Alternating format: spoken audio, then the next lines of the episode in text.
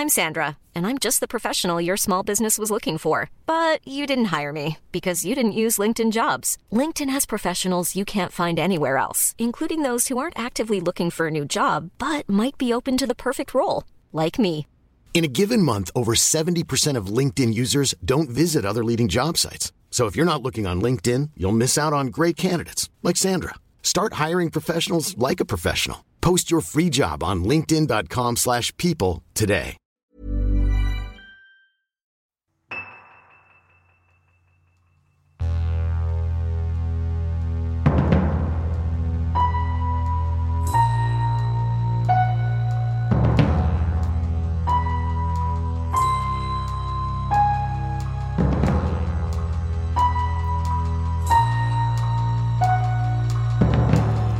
Welcome to the 15th episode of Misconduct. I am Colleen, and joining me is Eileen. How are you, Eileen? I'm good. How are you? I'm doing well. We wanted to say thank you to uh, Mary and Super Jump 11 for the five star reviews. We really appreciate the feedback. If you have a moment and are liking the show, please review us on iTunes.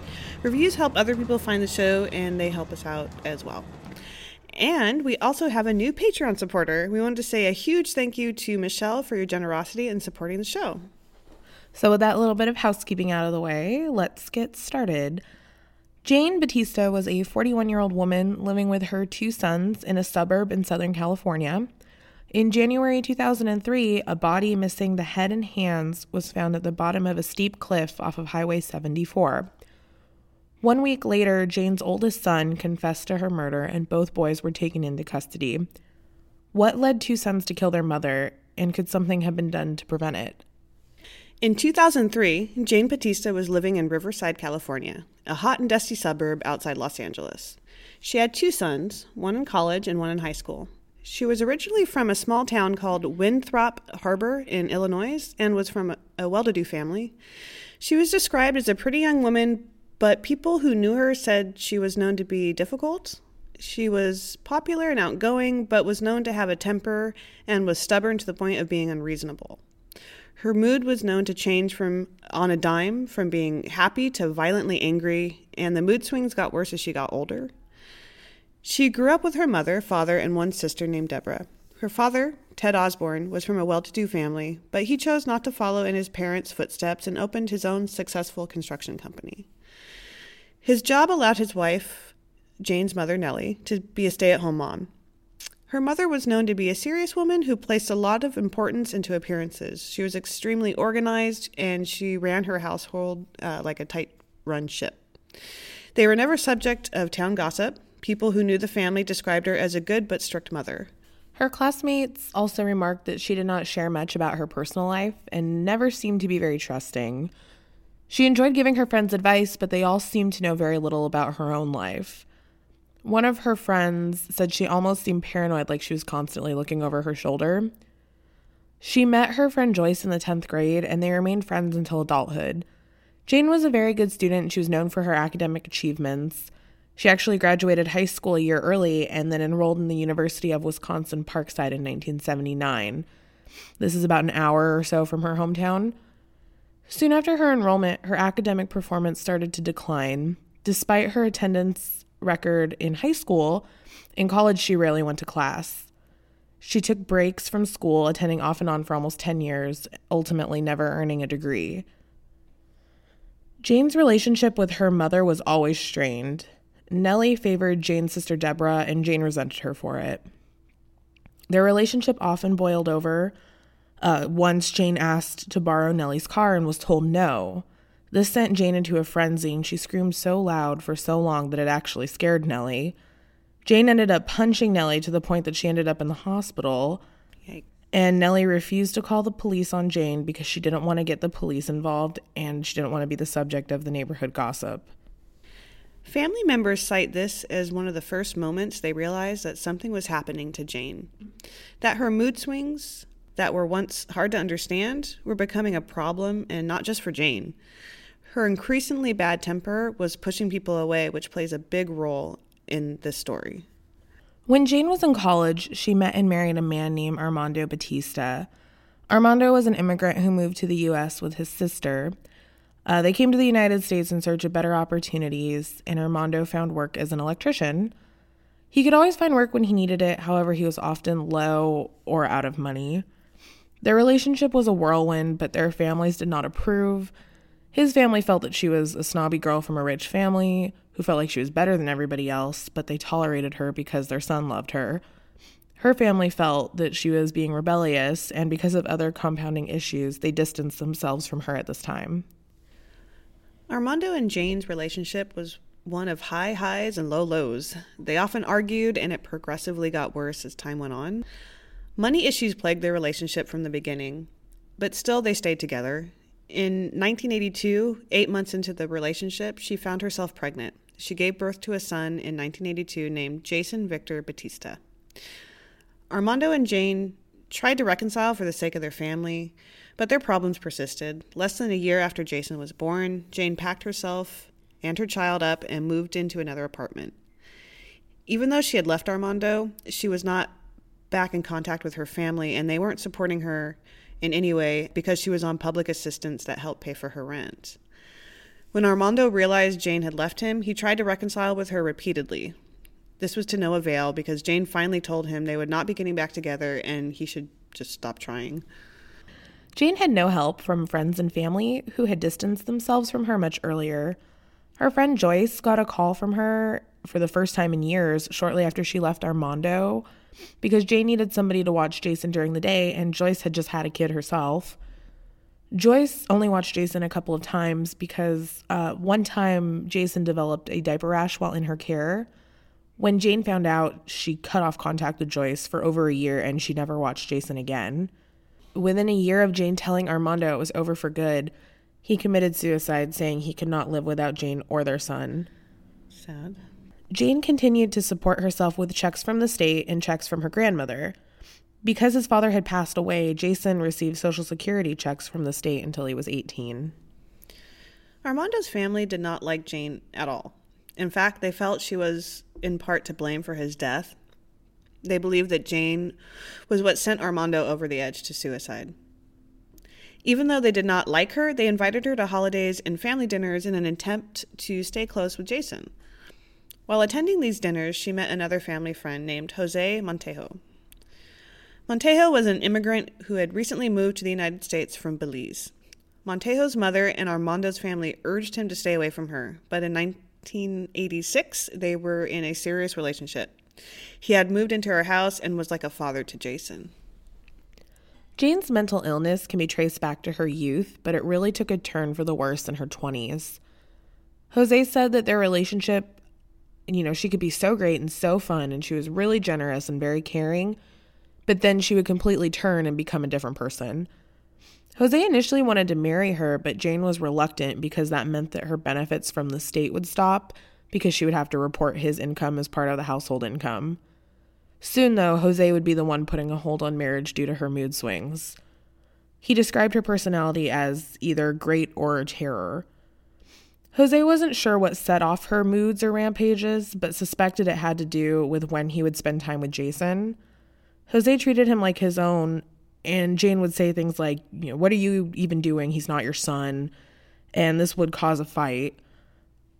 Jose became to believe that she resented Armando and her son, who was part of Armando.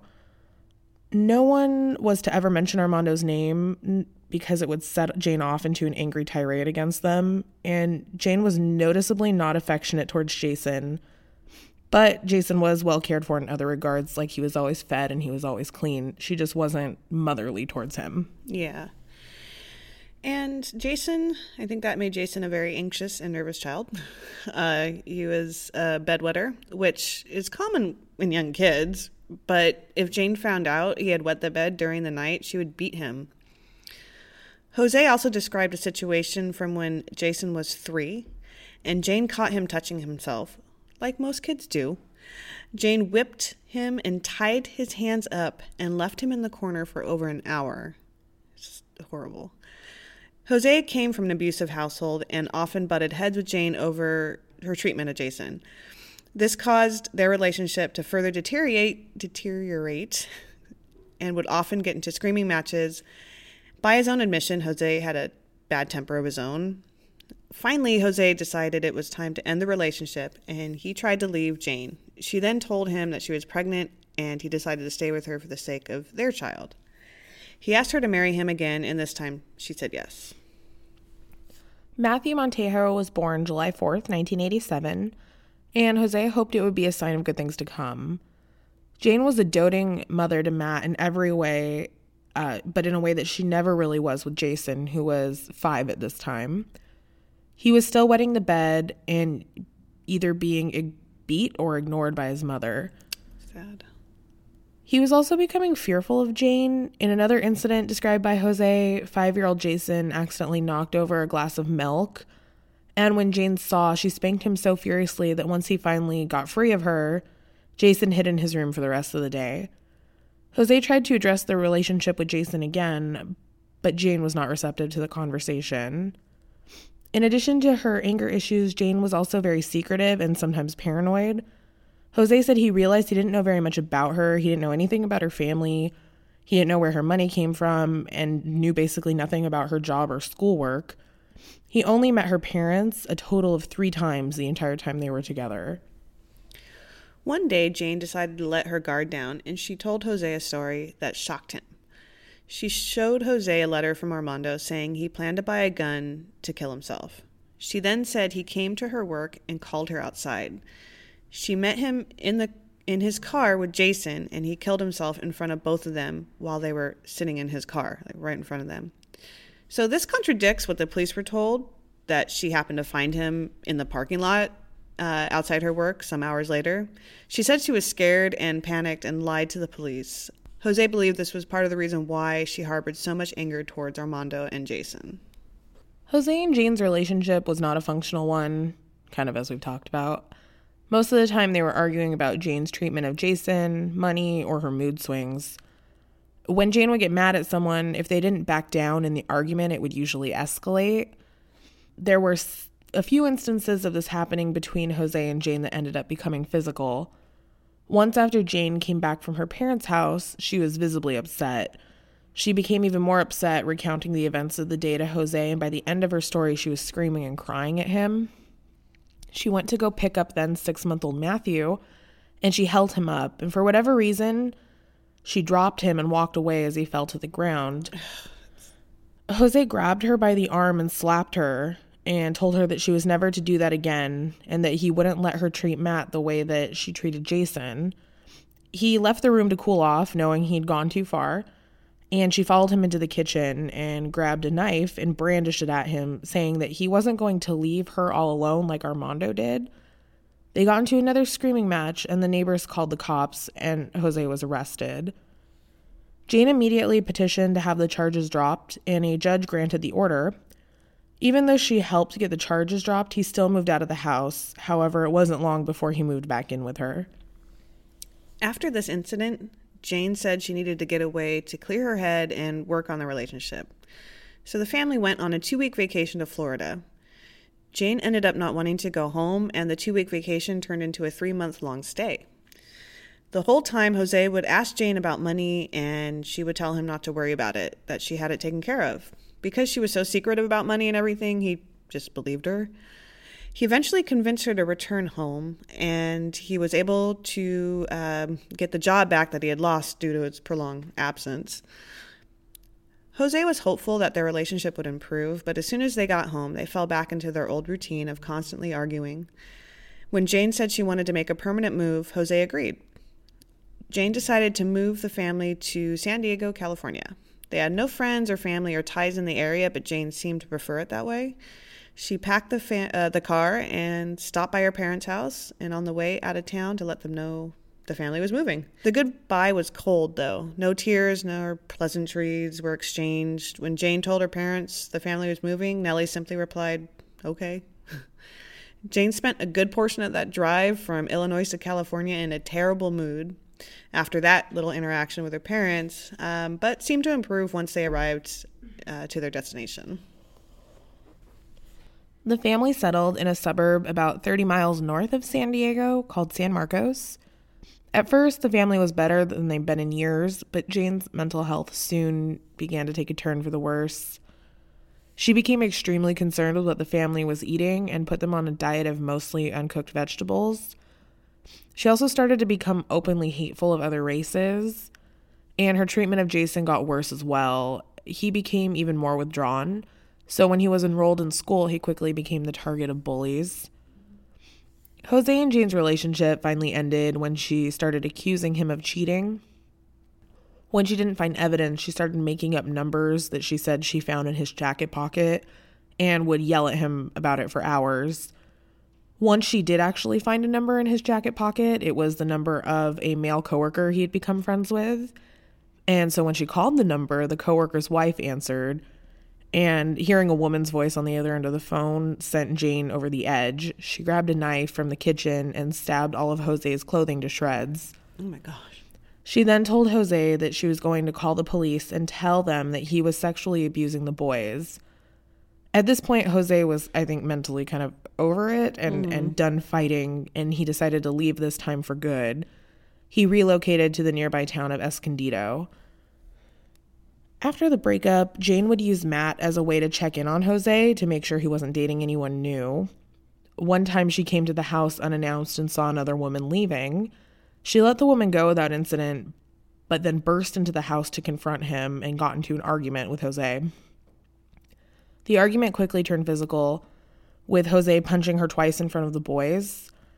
A couple of days later, the Escondido police called him saying that they needed him to come to the station for questioning. Jane accused him of beating and attempting to rape her, and the police showed him pictures that they had taken of her that showed her with bruising all over her face and upper body. However, Jose maintained he only hit her twice, and I mean, that's not okay. But it quickly turned into a, a he said, he said, she said situation. Yeah, I mean, that kind of made me wonder like, did she bruise herself? I mean, if we're believing what Jose said, but again, it's never okay to hit anybody ever, I think. But oh no, yeah. But um, I wonder, you know. Yeah, he he says he never he never really knew how she got all of those bruises because again he maintained the whole time that he only hit her twice. So it's one of those situations where someone's not telling the truth, they just don't know who. Right.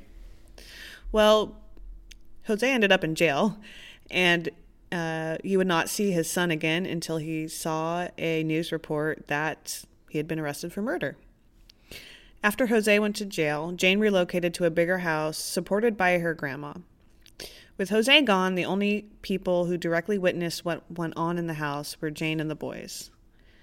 Neighbors remember her as someone who kept to herself and was intensely private. During this period of time, she dated a string of men and often went out all night uh, or out of town to Vegas. She had her boyfriend support her and pay her rent. Not many people knew her well, but plenty of people knew of her, as she was a huge topic of gossip in the neighborhood. Not much is known about who take, took care of the boys during this time, and they say they were left alone. By this time, Jason was 10, and Jane would tell him, You're the man of the house, so you need to take care of Matthew. Jane abandoned her strange diet habits and let Jason handle feeding the family. Neighbors saw her taking her temper out on Jason, screaming at him or hitting him just like Jose did. She would lock him outside for hours and not let him back in the house.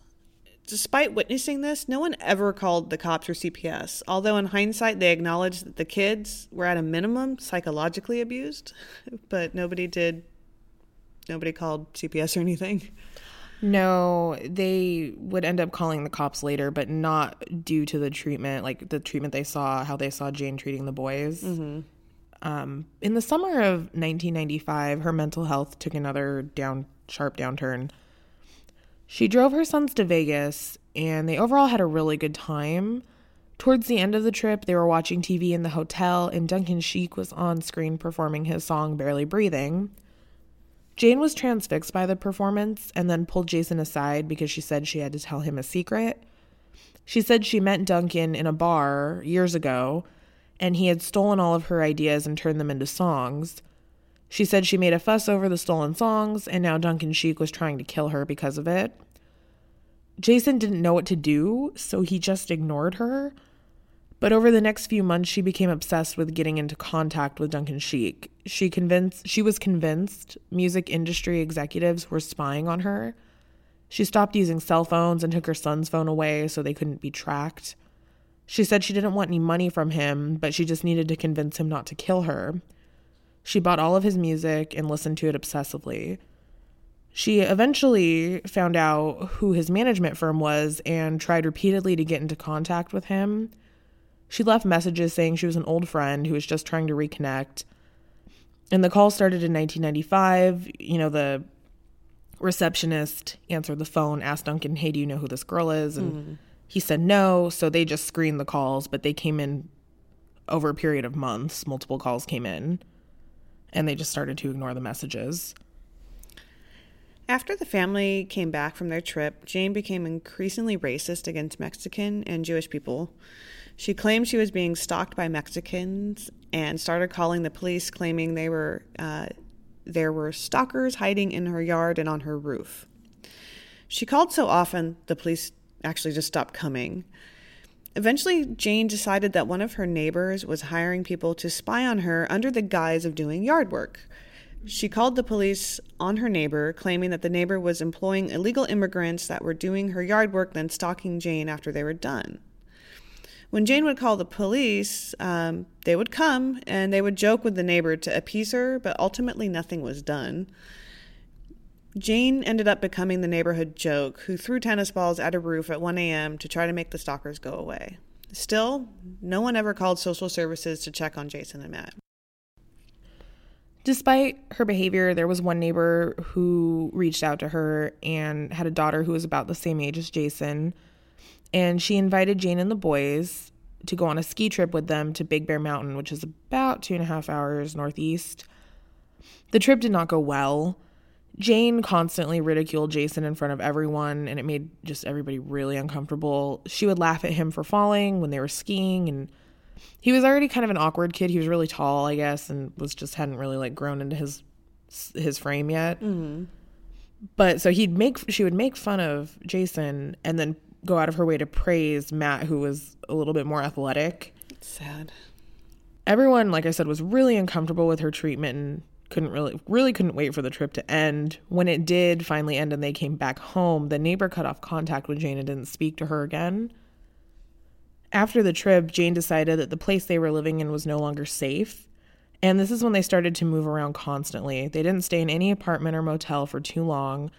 She also didn't give out her phone number to anybody and in the rare event that she did, she changed her number so often she was really hard to get a hold of. Mm-hmm. She did allow Matt to play ice hockey, but that didn't last long because she was difficult. You know, she refused to provide a birth certificate for him, and Matt was actually eventually thrown off the team because of Jane's erratic, disruptive behavior practices. She would go after the coaches, she would go after other parents mm-hmm. to the mm-hmm. point that they had to remove Matt to get rid of Jane. So sad. Jane would see her family in Illinois for the last time at Christmas in 1999. She went back to visit her aging grandparents. During her visit, she was in the middle of a full paranoid episode. Her parents said they saw how far gone her mental state had become, but they did not seek any psychiatric treatment for her or anything. Instead, they got into an argument. Her parents let her leave with the boys. They would not see them again until the boys were arrested. By 2000, Jane and the boys were living a completely transient lifestyle because Jane needed to be, quote unquote, on the run so no one could track them. Despite this unstable living situation, Jason managed to graduate high school one year early. He had always done well how would you like to look five years younger? In a clinical study, people that had volume added with Juvederm Voluma XC in the cheeks perceived themselves as looking five years younger at six months after treatment. Look younger, feel like you. Add volume for lift and contour in the cheeks with Juvederm Voluma XC. Reverse signs of aging by adding volume to smooth laugh lines with Juvederm Vollure XC. For important safety information and to find a licensed specialist, visit juvederm.com. That's J U V E D E R M.com. Not for people with severe allergic reactions, allergies to lidocaine, or the proteins used in Juvederm. Common side effects include injection site redness, swelling, pain, tenderness, firmness, lumps, bumps, bruising, discoloration, or itching. There's a risk of unintentional injection into a blood vessel, which can cause vision abnormalities, blindness, stroke, temporary scabs, or scarring. Talk to a licensed specialist to find out if it's right for you. Hey, it's Ryan Reynolds, and I'm here with Keith, co star of my upcoming film, If, only in theaters, May 17th. Do you want to tell people the big news? All right, I'll do it. Sign up now and you'll get unlimited for $15 a month in six months of Paramount Plus Essential Plan on us. Mintmobile.com slash switch. Upfront payment of $45 equivalent to $15 per month. Unlimited over 40 gigabytes per month. Face lower speeds. Videos at 480p. Active Mint customers by 531.24 get six months of Paramount Plus Essential Plan. Auto renews after six months. Offer ends May 31st, 2024. Separate Paramount Plus registration required. Terms and conditions apply if rated PG. In school and took pride in his good grades. He enrolled in a nearby uh, in nearby Cal State San Bernardino and held down a part-time job. His boss said he was an extremely hard worker and a good employee. However, his coworkers said that he could be a bit of a jerk and thought he was better than them. In 2001, Jason told his mom and brother that he needed to move out and get an apartment. Their constant moving was taking a toll on his schoolwork and prevented him from having a social life. Jane took it poorly and laughed at him, telling him he couldn't do it on his own. When he actually left, Jane showed up at his work, made a scene, and took his car so he couldn't get to school. He bummed rides for a few days, but ended up calling his mom because he needed to shower. And after he returned home, Jane taunted him, calling him a failure, and it's horrible. After moving back in with his mom and brother, Jason convinced his mom to move into an apartment permanently. They looked into places in Redlands and Rancho Cucamonga, which are suburbs near where they had been living. And the Redlands place was out of their range, but they actually ended up being approved. And Jane became really suspicious of this. You know, she was saying, you know, there's no way we would have been approved for that. So ultimately, she was too scared to take the apartment so they ended up losing it. And then right after that, the Rancho Cucamonga place denied her. And then that sent Jane into a rage, and their plans to get a permanent place almost fell apart. She was basically like, Well, if we can't get it approved anywhere, then I guess we just don't need to do this. Mm-hmm. Jason did manage to convince her to look at one more place, and they ended up getting an apartment in Riverside. Uh, the first four months in the new apartment were some of the best the family had ever had. Jane's mental health seemed to be in a good place. Jason was doing well in college, and Matt was attending high school on a regular basis.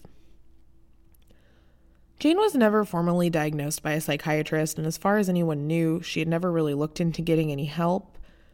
People who knew her when she was younger said she always seemed a little bit off. And with some mental illnesses, such as schizophrenia, they don't fully manifest themselves until the person reaches their mid or late 20s. Sometimes symptoms show up early, but many people do not recognize them, and it is only in hindsight that people realize that there was something wrong. Jane's hot tempered behavior, paranoia, and distressing personality could all have been precursors to a paranoid schizophrenia diagnosis. If left untreated, paranoid schizophrenia can quickly get out of control and basically hinder one's quality of life. Even though things had been good for months, as Christmas 2002 approached, Jane's mental health was in decline. On January 13, 2003, her mood swings hit a new high and she started in on Jason. Jason had grown up accustomed to letting her rage at him, but this night he didn't. He was tired of always being her punching bag. Jason said they got into an argument that escalated to Jane coming at him with a knife. Then they got into a physical altercation that ended with Jason pinning his mother to the ground, and before he knew it, she was dead. Jason was a fan of the TV show The Sopranos, and he took an idea from a recent episode and dismembered Jane's body in the bathtub. He cut off her head, her hands, so it would be harder to identify her. Then he wrapped her in a sleeping bag and then went to go get Matt. The two boys loaded up the car and started to drive south. While Jason never explicitly told Matt what had happened, Matt never asked either. They drove south to Oceanside, where they lived when they first moved to California. They drove into a housing tract and tried to throw her body, uh, without a head or hands, into a dumpster, but were confronted by a security guard.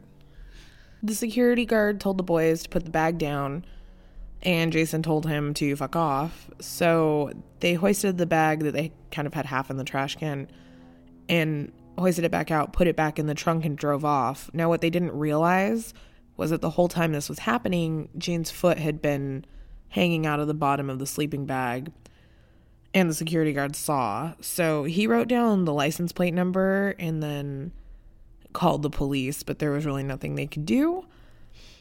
They headed back to Riverside, crossing the 74, a highway that connects the beach cities with the inland 215 freeway. The 74 is a winding highway, and Jason decided to pull off the side of the road and push her remains off the side of one of the many steep cliffs. He threw her clothes in a dumpster a few towns over and then spent the night deep cleaning the apartment with bleach. Not knowing what to do with her head and hands, he put them in a bag and put that bag in the hall closet of their apartment and told Matt not to go in there. The next morning, a driver on the 74 reported seeing a body at the bottom of one of the cliffs off the side of the highway. The police had no leads as to who the body might belong to. With no hands, head, and no missing persons report that matched the description, the police put out a news report asking for anyone with any information to call the tip line. That security guard who confronted the boys called the tip line when he saw the news report. He gave them the license plate number of the car they were driving, and when the police ran it, Jason and Jane popped up as the registered owners. Police met with the security guard in person and showed him both Jane and Jason's picture. He picked out Jason as one of the boys that he saw. Police tried to reach Jason at his work, but it was his day off. His coworkers told the police to try to find him at school, telling them that Jason had chemistry at 1 p.m. His coworkers didn't think he was in trouble or anything, and the police said they were investigating a missing persons case, so his coworkers were actually feeling bad for him and hoped he would be okay after whatever bad news the police were bound to give him. The police met up with him at school and called him out of class. They took him to the campus police office and told him they were investigating a missing person. They didn't say that they thought that his mother was the dead body found off of Highway 74. They questioned him, saying one of Jane's friends had reported her missing, and Jason said that as far as he knew, she was in the nearby town of Corona with a boyfriend that he had never met. He said that she often left them to stay with boyfriends, leaving Jason responsible for taking care of Matthew, the bills, and the house. When asked for a description of his mom, Jason gave a completely different description, complete with fake tattoos, in order to confuse the investigation. They told Jason that they would be writing search warrants for the house and car and then stepped outside. Jason immediately called Matt on his cell phone and told him to leave the apartment and not come back until he told him to. But what he didn't know was that the police had been recording the conversation the whole time and the call that he just made was caught on tape. When the police asked to search his car, Jason breaks down and confesses and tells them about the murder and the abuse that he and Matt had endured their whole lives. He also wrote an apology to his mom while in custody and seemed really remorseful at the time. Even though Jason said Matt had nothing to do with the crime except for the cover up, according to California law, Matt could be held just as responsible. Matt said he didn't call the police out of fear because he never thought Jason would kill Jane, so when he did, he was afraid Jason could kill him too. One week after the murder, the boys were arrested on charges of first degree murder and conspiracy to commit murder. Relatives immediately came to see the boys, and for the first time, they were getting support from their extended family. The family was initially helpful, but that was only until the retainer bill came from the attorney that they wanted to hire. After balking at the price, they decided that they would just let the two boys hire public defenders. Jason's public defender was noticeably overworked, but Matt got a pro bono private practice lawyer. The two waited in jail for over a year for their trials to start. Opening statements in Jason's case went well for the prosecution, but were not as effortless for the defense. The prosecutor was well liked and charismatic, which played well with the jury. Jason's attorney was not bad, but compared to the prosecution, he was just not as impressive. Classmates, coworkers, and Matt testified against Jason. They said that Jason had said he wanted to bait Jane into attacking him so killing her would look like self defense. Matt also said that on the night of the murder, Jason never said Jane came at him with a knife. and this contradicted Jason's story and undermined the self defense theory. Matt also stated that Jason called Jane crazy, which he rarely did because it would set her off. The medical examiner testified that Jane received four blows to the head, three to the body, and that her eye socket bones were shattered. Mm. Her body also showed telltale signs of a strangulation death. It takes about six minutes to die by strangulation, and the prosecution made sure to tell the jury how long Jason would need to hold her neck in order for Jane to die. In exchange for his testimony, the prosecution offered to reduce Matt's charges to accessory after the fact as a juvenile instead of first degree murder as an adult. Accessory after the fact carries a maximum of three years, and Matt had already served about two years in prison waiting for his trial to begin. During a recess after Matt testified, Jason and Matt were in holding cells with other inmates, and they were within shouting distance of each other. Matt yelled multiple times to get Jason's attention. And when Jason finally answered, they chatted about Counter Strike, which is a computer game they both liked. But then Jason abruptly changed the subject. He said, quote, Do you know what happens to snitches in here? Do they, meaning the other inmates, know that you're a snitch? And this was all within earshot of everyone else. Wow. Matt's attorney was so angry when the recess was over, they put Matt back on the stand to discuss the incident. And Matt said he was scared to go back to his cell in Gen Pop in the prison. And the prosecution used this incident against Jason basically as a show of his character. Yeah.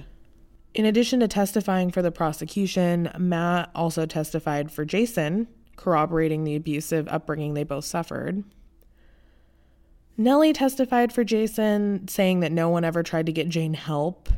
Instead, they sent a monthly check and ignored the obvious problem. Hmm.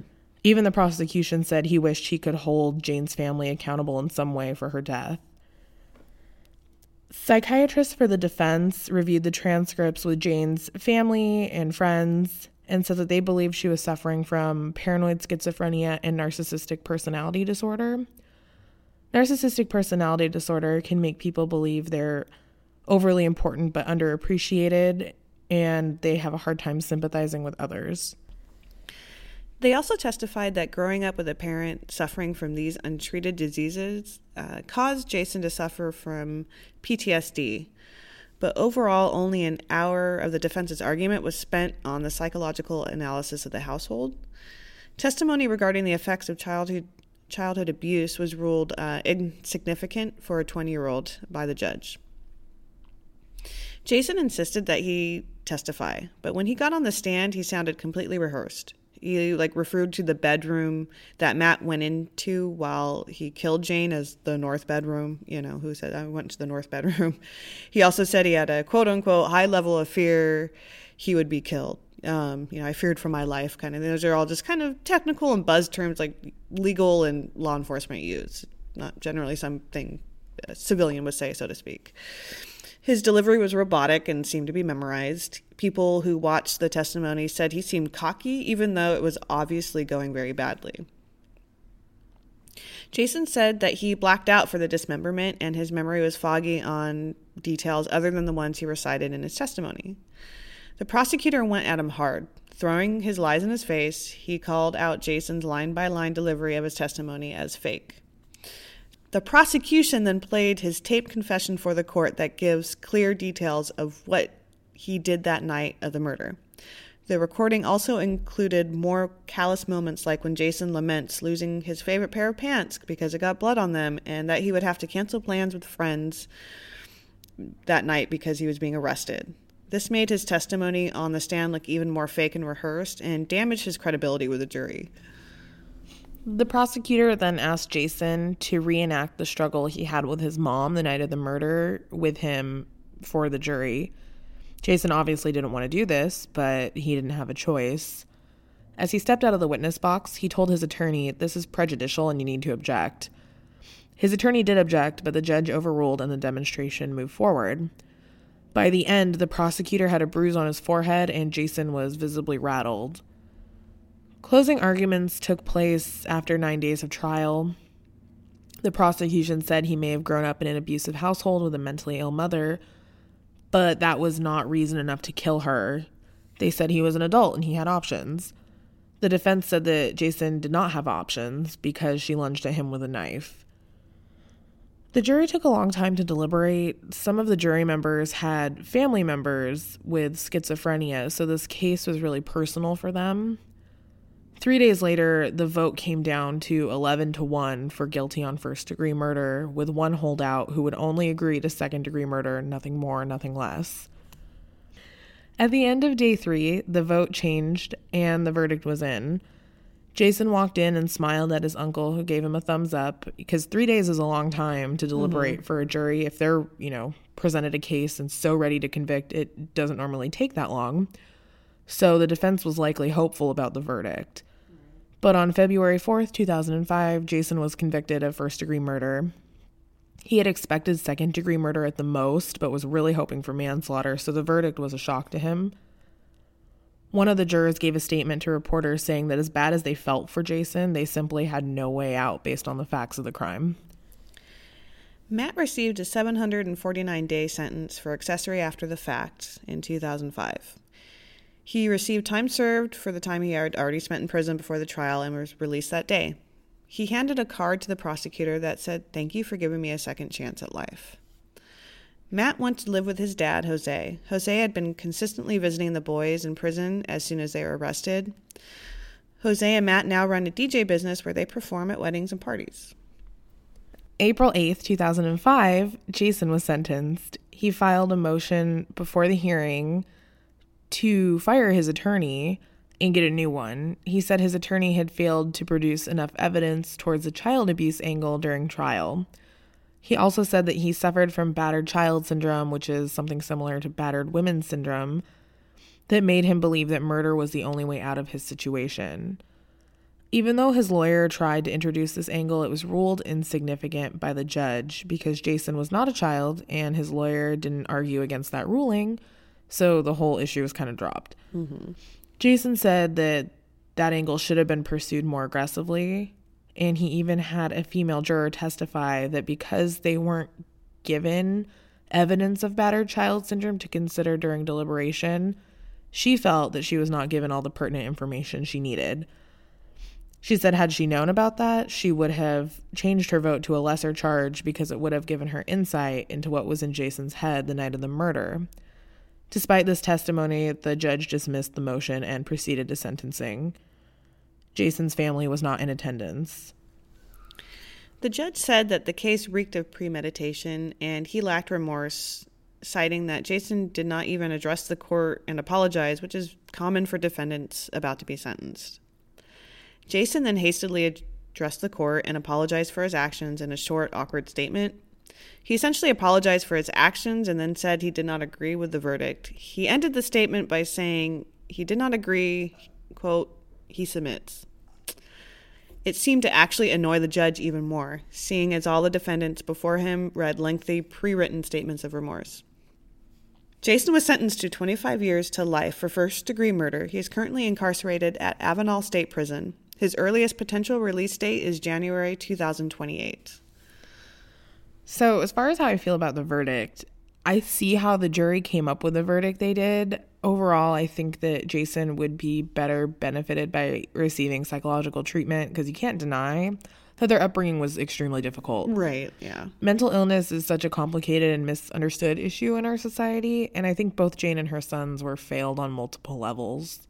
I totally agree. I think that Jason does suffer probably from some form of PTSD, and I I could not imagine growing up in that environment. Um, I think he snapped, not surprisingly, in a sense. I mean, it's kind of premeditated, but I don't know. I think in a sense he kind of snapped, and but with that, it's murder, and you know, he, he is guilty of that, right? So I, I, I agree with you that I think he would be better off with some sort of psychological treatment, and yeah, yeah as far as the verdict being fair, I guess based on the evidence presented at trial, the verdict is fair. You know, they have to consider only the evidence that they're presented. So, mm-hmm. you know, mm-hmm. we know all this information about his, you know, his childhood and the conditions that he lived in growing up, but they weren't really allowed to consider so much of that. Right.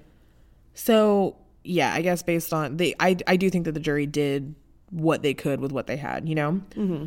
But I am really happy with Matt's sentence. You know, I think he was given a second chance and he was like 17 at the time. So he was really able to start his life over. I just really hope that he's doing okay.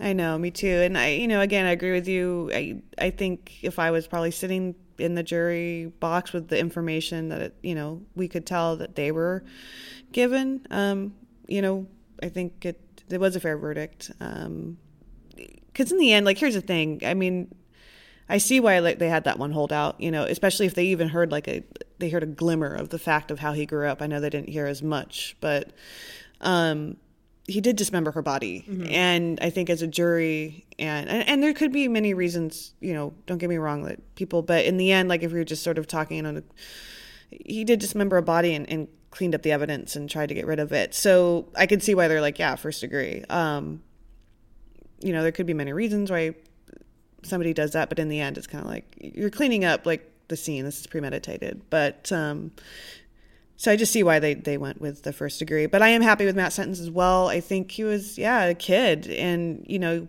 gosh, I don't know. You just realized your brother killed your mom. Uh, you know, I don't know what I would do in that situation. So I, I hope he's doing well too, and it sounds like he is. And then I kind of was like the whole, throughout the whole research on this thinking like what could have been done differently because I feel like there were so many Yeah, so many opportunities for someone to intervene or some intervention that could have led to a completely different outcome. Mm-hmm. I just wish somebody would have helped Jane get the treatment that she desperately needed. oh, absolutely. You know, this would be a really different story if somebody had stepped in and helped her or someone had stepped in and called CPS or, you know. And I get what the prosecutor meant when he said that he wished he could somehow hold her family responsible. I mean, that might be a little bit of unfair, but Yeah, I, I the mean, 1999 uh when they went for christmas in 1999 that i think was just the tipping point right i don't know how you could let them leave let her leave with two kids Right. And it's know? not like they didn't have the money to pay for it, right? I mean, to help them out. And if you're not going to, I don't know, it just exactly. Jane needed, I, Jane needed treatment when she was a kid. It sounds like when she was a kid, you know? Um, like you said, I think our, our society, uh, mental illness can be quite misunderstood, but sh- she should, she should have gotten treatment at an early age. But, you know, then you have not only, so through the years, cops that were constantly called to the house, never thought to do a welfare check. Um, but you know, again, I'm not blaming him, but it's just like it's just kind of sad that like they kind of had a lot of opportunities between cops coming, the parents knowing, Jose knowing, and the family that she would she would get violent and. Like you said, that that Christmas, and they just they got an argument and just let them leave with two kids. So if you're not going to help Jane, you're at least help the kids. So, especially when things started getting violent. That's just my opinion. Um, so I think things could have been done differently, and unfortunately they weren't, and it's sad. And um, I think that wraps us up for today um, for this episode of Misconduct. Thank you for joining us. Uh, if you have any questions or comments about today's case, head over to our Facebook group or find us on Instagram or Twitter at Misconduct Podcast. We also want to give a huge shout out to the Blank Tapes who do our intro and outro music. You can find them on SoundCloud and give some of their stuff a listen. And like we mentioned in the opening, we just launched our Patreon. We have a bunch of really cool stickers, and our mugs just arrived. And we just released our first bonus episode um, on Dorothy Jane Scott, and we release on the 20th of every month. Um, hopefully, going to be doing more, but one for now, one per month. Uh, so you can check out our Patreon site at uh, patreon.com slash misconduct podcast. And thank you again for listening, and we will see you next week.